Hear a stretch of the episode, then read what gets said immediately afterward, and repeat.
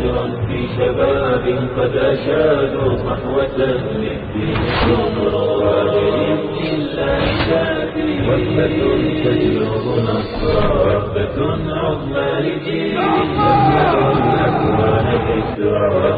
القرآن دوما سرا وجهرا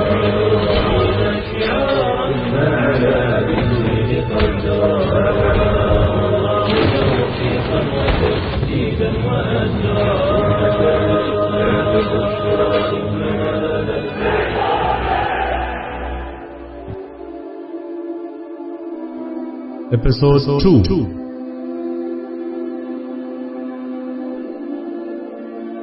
ملکہ نے کہا میرا تو خیال ہے کہ وہ ایسی باتیں سن کر خودکشی پر آمادہ ہو جائے گا ملکہ بڑی مشکل سے اپنی پریشانی چھپانے کی کوشش کر رہی تھی اس نے جھجکتے ہوئے کہا کیا واقعی آپ تجارت کا راستہ کھولنا چاہتے ہیں؟ ہاں میں اس بات کا عملی ثبوت دینا چاہتا ہوں کہ قسطلہ کی رحم دل ملکہ کو اپنی نئی رعایا کا بھوکوں مرنا پسند نہیں۔ ویسے زیمنس یقیناً اسے پسند کرے گا۔ ملکہ نے کہا، میرا تو خیال ہے کہ وہ ایسی باتیں سن کر خودکشی پر آمادہ ہو جائے گا۔ فریڈینٹ مسکرایا۔ کیا اس سے یہ کہہ دینا کافی ہوگا؟ کہ اہل غرناتا کو چند دن اچھی خوراک مہیا کرنے کے عوض، انہیں دائمی غربت و افلاس کے جہنم میں جھونک دینے کا سودا ہمارے لیے مہنگا نہیں۔ آپ حیران ہوں گی کہ یہ تجویز بھی ابو قاسم نے پیش کی تھی۔ اسے یہ شکایت ہے کہ اگر اہل غرناتا جنوب کے پہاڑی علاقوں سے رسد حاصل کرتے رہے، تو قبائل کے ساتھ ان کے روابط گہرے ہوتے جائیں گے۔ میں نے ان کی یہ شکایت دور کر دی ہے۔ اب ہماری یہ کوشش ہونی چاہیے کہ اہل غرناتا کو کھانے پینے کا سامان انتہائی مناسب قیمتوں پر دیا جائے۔ بھوکا انسان پیٹ بھرنے کے بعد لڑنے کے بجائے آرام سے سونا زیادہ پسند کرتا ہے۔ ملکہ نے کہا، اگر مجھے ان منصوبوں کا علم ہوتا تو میں اس قدر پریشان نہ ہوتی، لیکن ایک بات میری سمجھ میں نہیں آتی۔ کہ ہمارے دشمن آٹھ سو سال اس ملک پر حکومت کرنے کے بعد اپنے مستقبل سے اتنے بے خبر ہیں؟ کیا وہ اتنا بھی نہیں سوچ سکتے کہ ہمارے لیے غرناتا کے دروازے کھل جائیں گے تو ان کا یوم حساب شروع ہو جائے گا؟ فریڈینٹ نے جواب دیا، وہ سب کچھ جانتے ہیں، لیکن جب کسی قوم پر زوال آتا ہے تو وہ اپنی سلامتی کے سیدھے راستے سے انحراف کے بہانے تلاش کرتی ہے۔ اور ہمیشہ خود کو یہ فریب دیتی ہے کہ اس کے ہیلے، اس کی قوت و توانائی کا نیم البدل ہو سکتے ہیں۔ اور قوموں کی اخلاقی انحطاط کا آخری مرحلہ یہ ہوتا ہے کہ وہ اپنی بقا کی جد و جہد کے بجائے خود کشی کر لینا زیادہ آسان سمجھتی ہیں۔ آج یہی حالت ہمارے دشمن کی ہے۔ وہ اجتماعی زندگی کی ذمہ داریوں سے بچنے کے لیے اجتماعی ہلاکت کے خطرے سے آنکھیں بند کر لینا زیادہ آسان سمجھتے ہیں۔ یہ ہماری خوش قسمتی ہے کہ جن آدمیوں کی ذہانت اور مکاری کو وہ اپنا آخری سہارا سمجھتے ہیں، وہی اپنا مستقبل ہمارے ساتھ وابستہ کر چکے ہیں۔ ازابیلا نے کہا، ابو عبداللہ کو یہ معلوم ہے کہ چند ہفتوں کے بعد اس کی بادشاہت ختم ہو جائے گی۔ اور اس کے عوض الفجارہ میں ایک چھوٹا سا علاقہ حاصل کرنے کے بعد بھی اس کی حیثیت ایک معمولی جاگیردار کی ہوگی۔ ہم جب چاہیں گے، اسے ملک سے باہر نکال دیں گے۔ ابو قاسم کو بھی یہ خوش فہمی نہیں ہو سکتی کہ جب ابو عبداللہ کی بادشاہت ختم ہو جائے گی تو اس کی وزارت باقی رہے گی۔ پھر وہ کس امید پر یہ کھیل کھیل رہے ہیں؟ فریڈینٹ مسکرایا۔ کھیل صرف میرا ہے۔ وہ دونوں تو شطرنج کے مہرے ہیں۔ ابو عبداللہ ان لوگوں میں سے ہے جو نزا کے عالم میں بھی موت کو فریب دینے کی کوشش کرتے ہیں۔ اور ابو القاسم جیسے ایار آدمی کے لیے اسے یہ اطمینان دلانا مشکل نہ تھا کہ ہم جو کچھ کر رہے ہیں، وہ سب اسی کے فائدے کے لیے ہے۔ جب متارکہ جنگ کے متعلق گفتگو ہو رہی تھی تو اس کی سب سے بڑی خواہش یہ تھی کہ اسے ہتھیار ڈالنے کے بعد بھی کم از کم ایک سال کے لیے الحمرا کے شاہی محلات کے قلعے سے بے دخل نہ کیا جائے۔ ملکہ نے کہا، اور آپ نے میرے احتجاج کے باوجود تسلیم کر لیا تھا۔ فریڈینٹ نے کہا، آپ کو احتجاج کرنے کی ضرورت نہ تھی۔ میں نے یہ مطالبہ تسلیم کرنے سے پہلے اس بات کا اطمینان کر لیا تھا کہ جب ہمارا لشکر غرناتا میں داخل ہوگا تو ابو عبداللہ الحمرہ میں نہیں ہوگا۔ لیکن یہ کیسے ممکن ہے کہ ہم کسی بہانے اپنے تحریری معاہدے کی خلاف ورزی کر سکتے ہیں؟ ملکہ نے حیران ہو کر سوال کیا۔ ہمیں کسی بہانے کی ضرورت نہیں پیش آئے گی۔ جب وقت آئے گا تو ابو القاسم ایک دن کے اندر اندر ایسے حالات پیدا کر دے گا کہ وہ رضا کارانہ طور پر الحمرہ سے نکل جائے گا۔ لیکن سر دست اسے خود فریبی میں مبتلا رکھنا ضروری ہے۔ اور یہی وجہ ہے کہ میں اس کا کوئی مطالبہ رد نہیں کرتا، بلکہ اس کے ایلچیوں کو یہ تاثر دینے کی کوشش کرتا ہوں کہ ہم اسے اور بہت کچھ دینا چاہتے ہیں۔ معاہدے کے دوسرے روز ہی میں نے اسے یہ خفیہ پیغام بھیج دیا تھا کہ غرناتا کی مسلم رعایا کا اعتماد حاصل کرنے کے لیے مجھے ان میں سے ایک نائب السلطنت تلاش کرنا پڑے گا۔ اور اب وہ بے وقوف یہ سمجھتا ہے کہ الفجارہ میں اسے جاگیر دینے کے اعلان سے میرا مقصد صرف اس کی وفاداری کا امتحان لینا تھا، ورنہ میں اسے اپنا نائب السلطنت بنانے کا فیصلہ کر چکا ہوں۔ وہ خود فریبی میں مبتلا رہنا چاہتا ہے اور میں اسے خود فریبی میں مبتلا رکھنا جانتا ہوں۔ فریڈینڈ چند ثانیے داد طلب نگاہوں سے ملکہ کی طرف تکتا رہا، پھر وہ اطمینان سے کہنے لگا جہاں تک ابو القاسم کا تعلق ہے، مجھے اس سے کوئی وعدہ کرنے کی ضرورت نہیں۔ وہ اپنی قوم کی کشتی گرداب میں دیکھ کر ہماری کشتی میں سوار ہوا ہے۔ اور وہ یہ سمجھ چکا ہے کہ اب اسے زندہ رہنے کے لیے بھی ہمارے سہارے کی ضرورت ہے۔ اس لیے وہ اپنی قوم سے غداری میں اتنا آگے جا چکا ہے کہ اب اس کے لیے واپسی کا کوئی راستہ باقی نہیں رہا۔ میرا خیال ہے کہ اب آپ مطمئن ہو گئی ہوں گی۔ ہاں ملکہ مسکرائی۔ اب مجھے ہر طرح کا اطمینان محسوس ہو رہا ہے کہ میری تمام دعائیں قبول ہو چکی ہیں۔ آج میں فادر زیمنس کو یہ لکھوں گی کہ میرے شوہر کو سیاسی اور جنگی معاملات میں آپ کے مشوروں کی ضرورت نہیں۔ آپ کو صرف دعا کرنی چاہیے۔ کاش آج حامد بن زہرا کے متعلق بھی ہمیں کوئی اطلاع مل جائے۔ فریڈینڈ نے کہا آپ کو اس کے تعلق سے پریشان ہونے کی ضرورت نہیں۔ میں نے کئی دن پہلے یہ سوچ لیا تھا کہ اہل غرناتا کو اگر کوئی رہنما مل گیا اور اس نے عوام کو ابو عبداللہ اور ابو القاسم کے خلاف مشتعل کر دیا اور اس کے ساتھ ہی اہل بربر یا ترکوں کے چند دستے بھی ان کی اعانت کے لیے پہنچ گئے، تو ہمارے یہ سارے منصوبے خاک میں مل جائیں گے۔ ملکہ مسترب ہو کر شاہ کی طرف دیکھنے لگی۔ آپ نے اس کا علاج کیا سوچا ہے؟ میں آپ کو یہ مزدہ سنا سکتا ہوں کہ میں ان خطرات کا سدباب کر چکا ہوں۔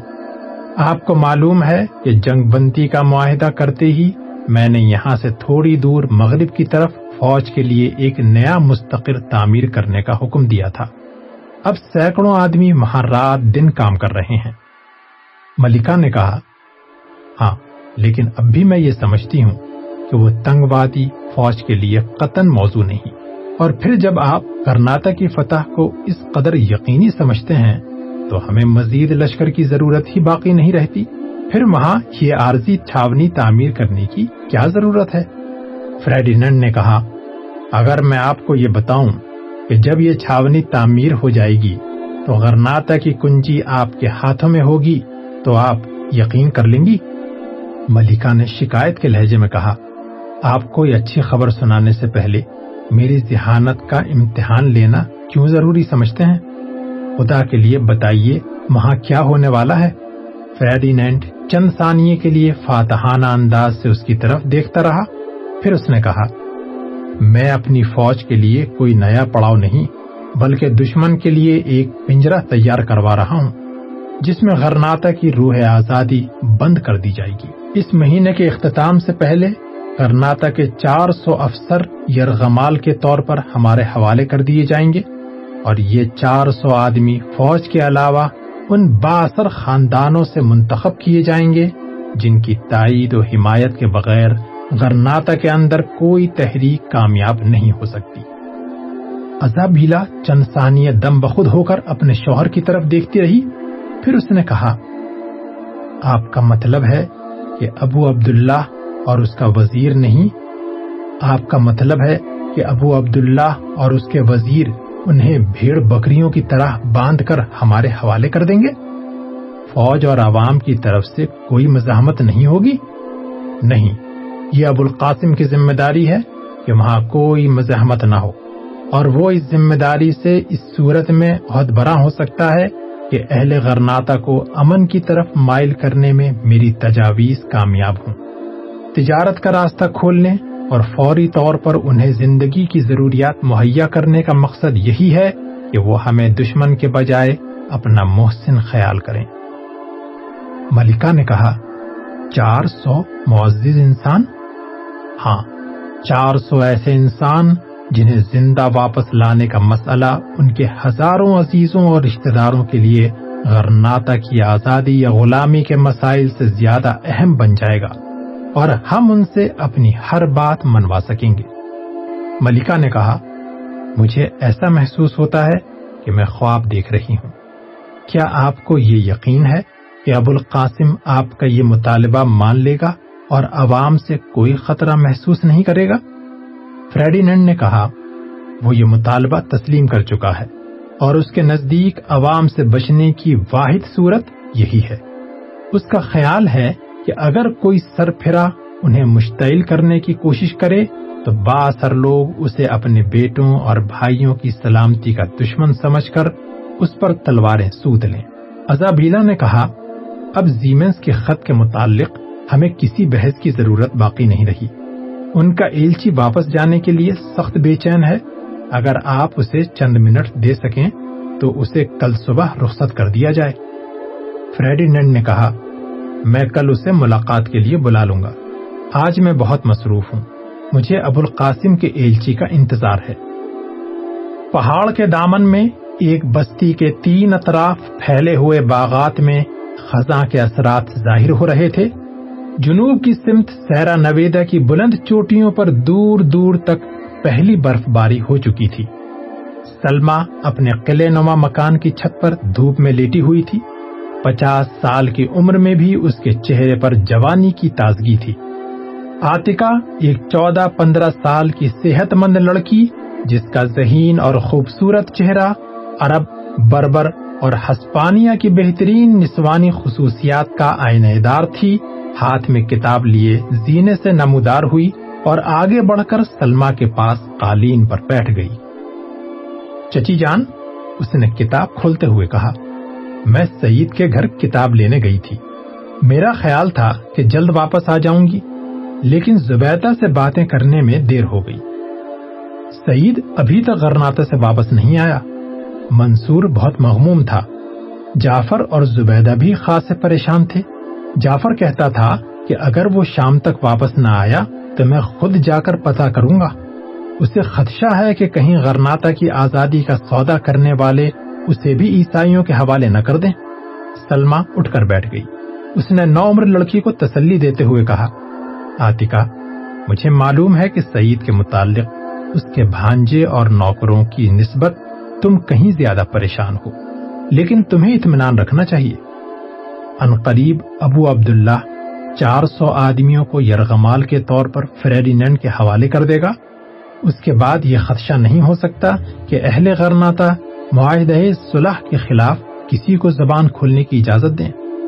ہماری بستی میں انہیں تمہارے چچا کے متعلق پریشانی تھی۔ اس لیے غرناتا کے اکابر کو اسرار تھا کہ امین اور عبید کو شامل کرنا ضروری ہے۔ تاہم یہ کوشش ہو رہی ہے کہ عمر کی طرح انہیں بھی فہرست سے نکال دیا جائے۔ آتکا نے کہا، چچی جان، میں سعید کے متعلق اس لیے پریشان ہوں کہ اس کے سوا منصور کا کوئی سہارا نہیں۔ سلما نے کہا، بیٹی، میں تمہارے چچا سے کہوں گی کہ وہ کسی نوکر کو گرناتا بھیج کر اس کے متعلق پتا چلائیں۔ لیکن تمہیں بار بار سعید کے گھر نہیں جانا چاہیے۔ اب تم بڑی ہو گئی ہو۔ سعید بڑا اچھا لڑکا ہے اور تمہارے چچا بھی اسے بیٹوں کی طرح چاہتے ہیں، لیکن عمیر پسند نہیں کرتا کہ تم اس کے ساتھ میل جول رکھو۔ آتکا کا چہرہ غصے سے تمتما اٹھا اور اس نے کتاب ایک طرف رکھتے ہوئے کہا، اور آپ کو معلوم ہے کہ میں عمیر کا نام سننا پسند نہیں کرتی۔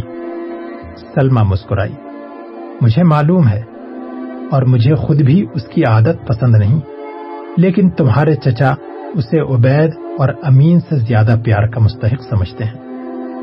اور ان کا خیال ہے کہ جب تم بڑی ہو جاؤ گی تو ممکن ہے وہ تمہیں اس قدر قابل نفرت نظر نہ آئے۔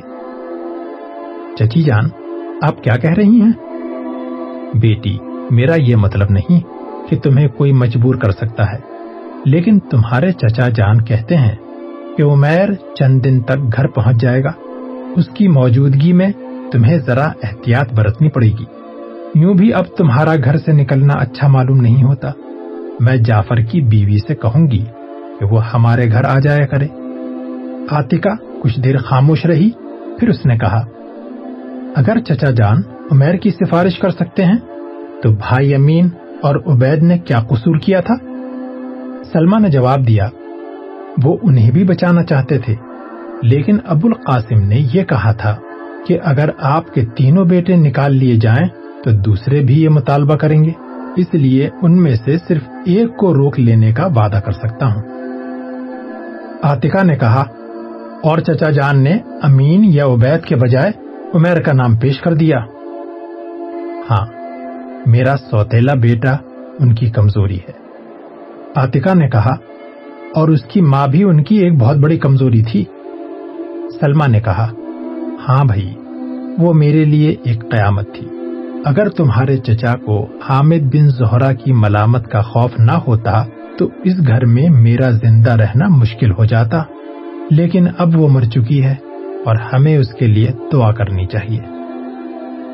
آتکا نے کہا، زبیدہ کہتی تھی کہ وہ اشبیلیا کے کسی یہودی خاندان سے تعلق رکھتی تھی اور اس کے والدین غرناتا میں پناہ لینے کے بعد مسلمان ہوئے تھے۔ ابا جان کو اس سے سخت نفرت تھی اور امی جان بھی اس سے بات کرنا پسند نہیں کرتی تھی بیٹی، تمہارے والدین میرے طرف دار تھے۔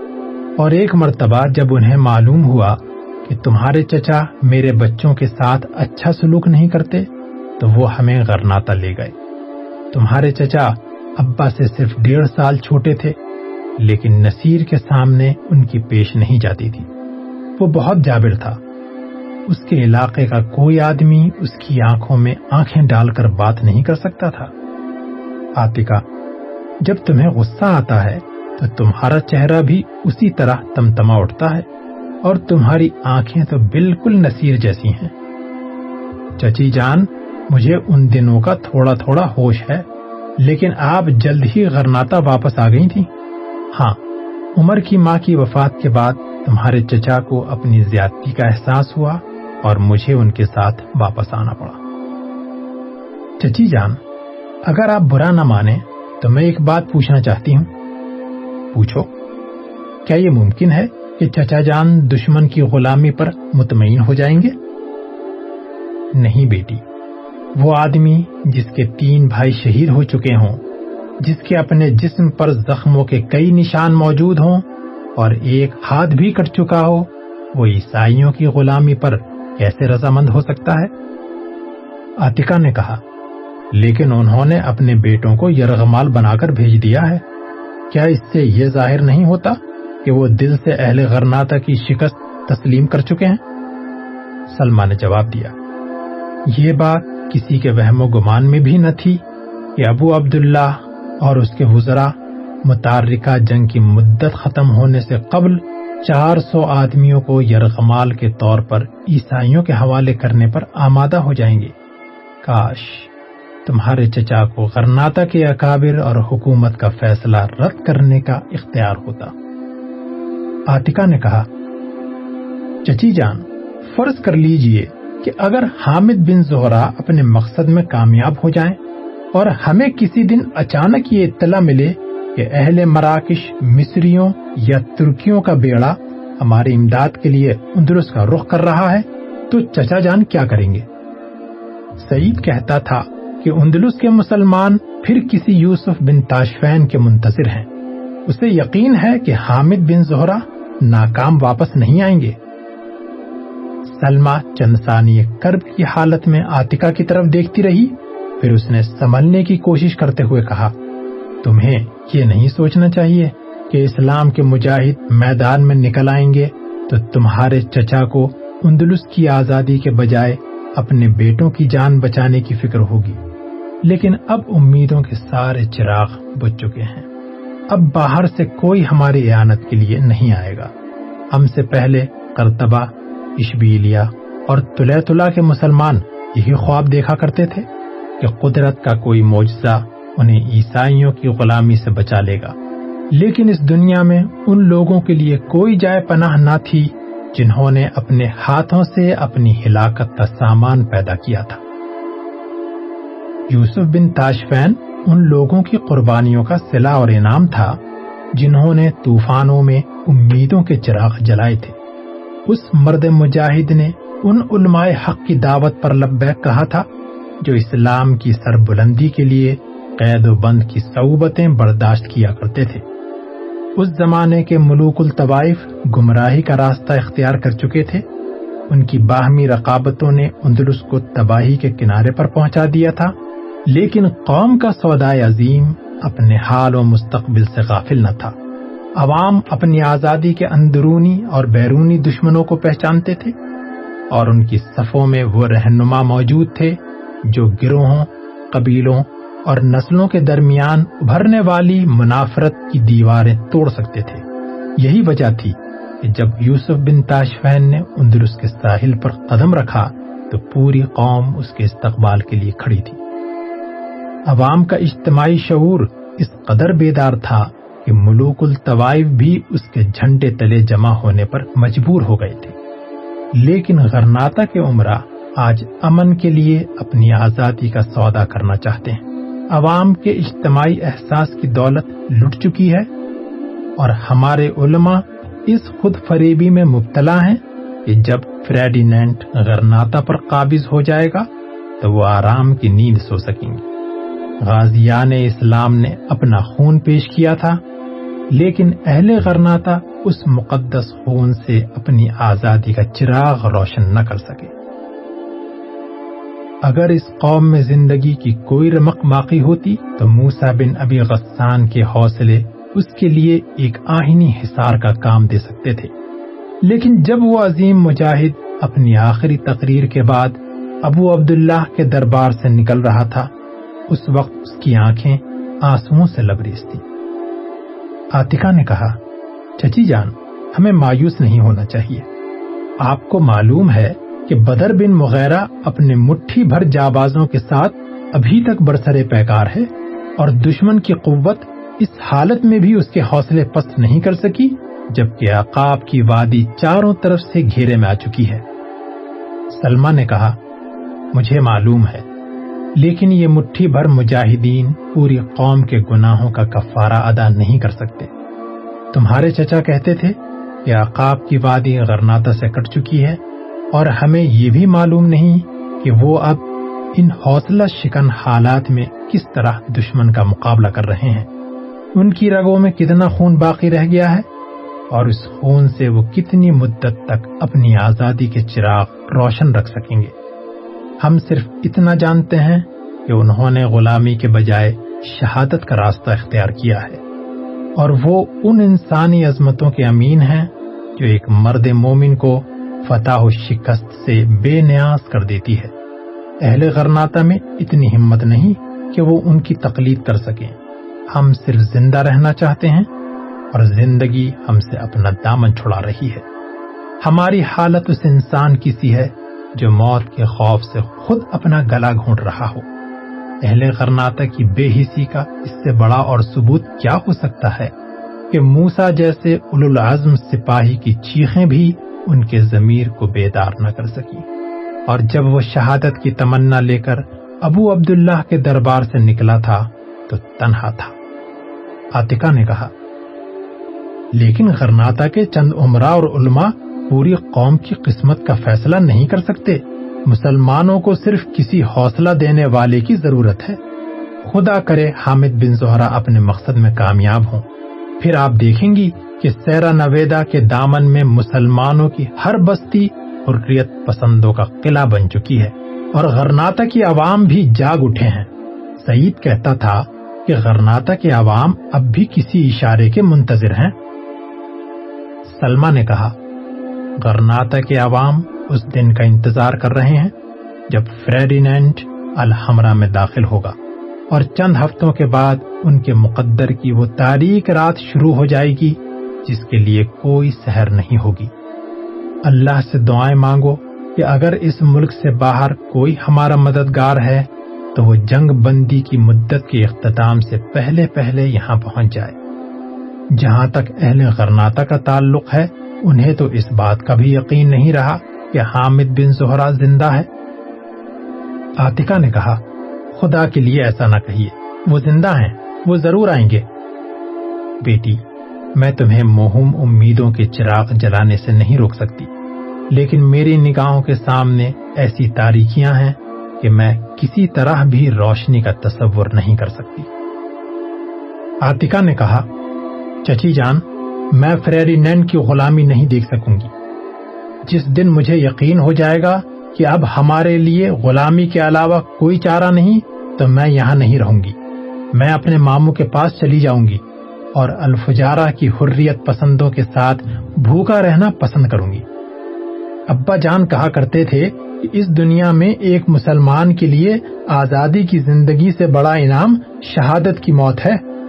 آتکا کی آنکھوں سے آنسو جھلک رہے تھے۔ وہ اچانک اٹھی اور آنسو پوچھتی ہوئی چھت کے کنارے پہنچ کر جنوب مشرق کی طرف سیرا نویدا کی برفانی چوٹیوں کی طرف دیکھنے لگی۔ سلما نے اٹھتے ہوئے کہا آتکا آؤ، اب ہوا سرد ہو رہی ہے۔ آتکا نے مڑ کر دیکھے بغیر جواب دیا، چچی جان، آپ چلیے، میں بھی آتی ہوں۔ سلما زینے کی طرف چل پڑی۔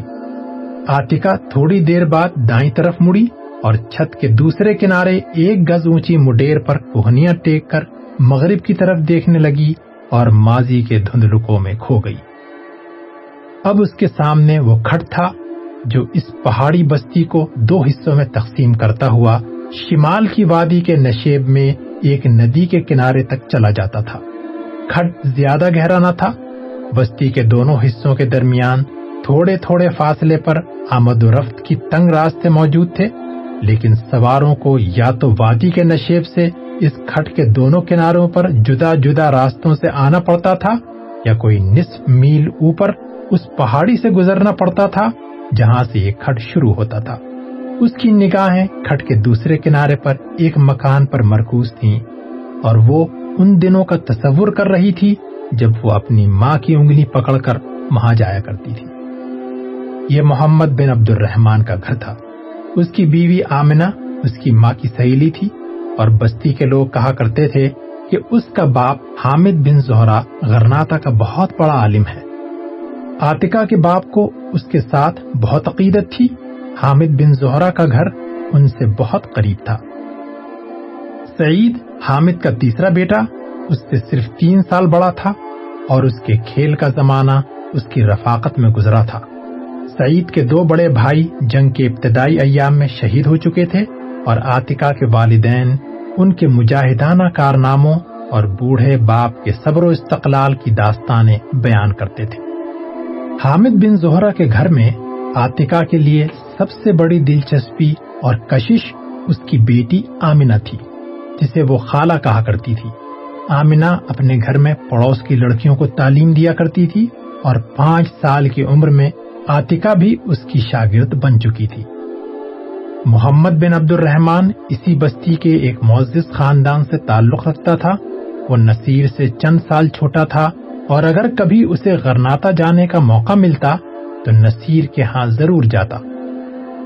پھر نصیر کی بدولت حامد بن زہرا کے ساتھ اس کے تعلقات استوار ہوئے اور ایک دن اس نے یہ خبر سنی کہ اس کی خوبصورت استانی جسے وہ خالہ کہا کرتی تھی، محمد بن عبد الرحمان کی رفیق حیات بننے والی ہے۔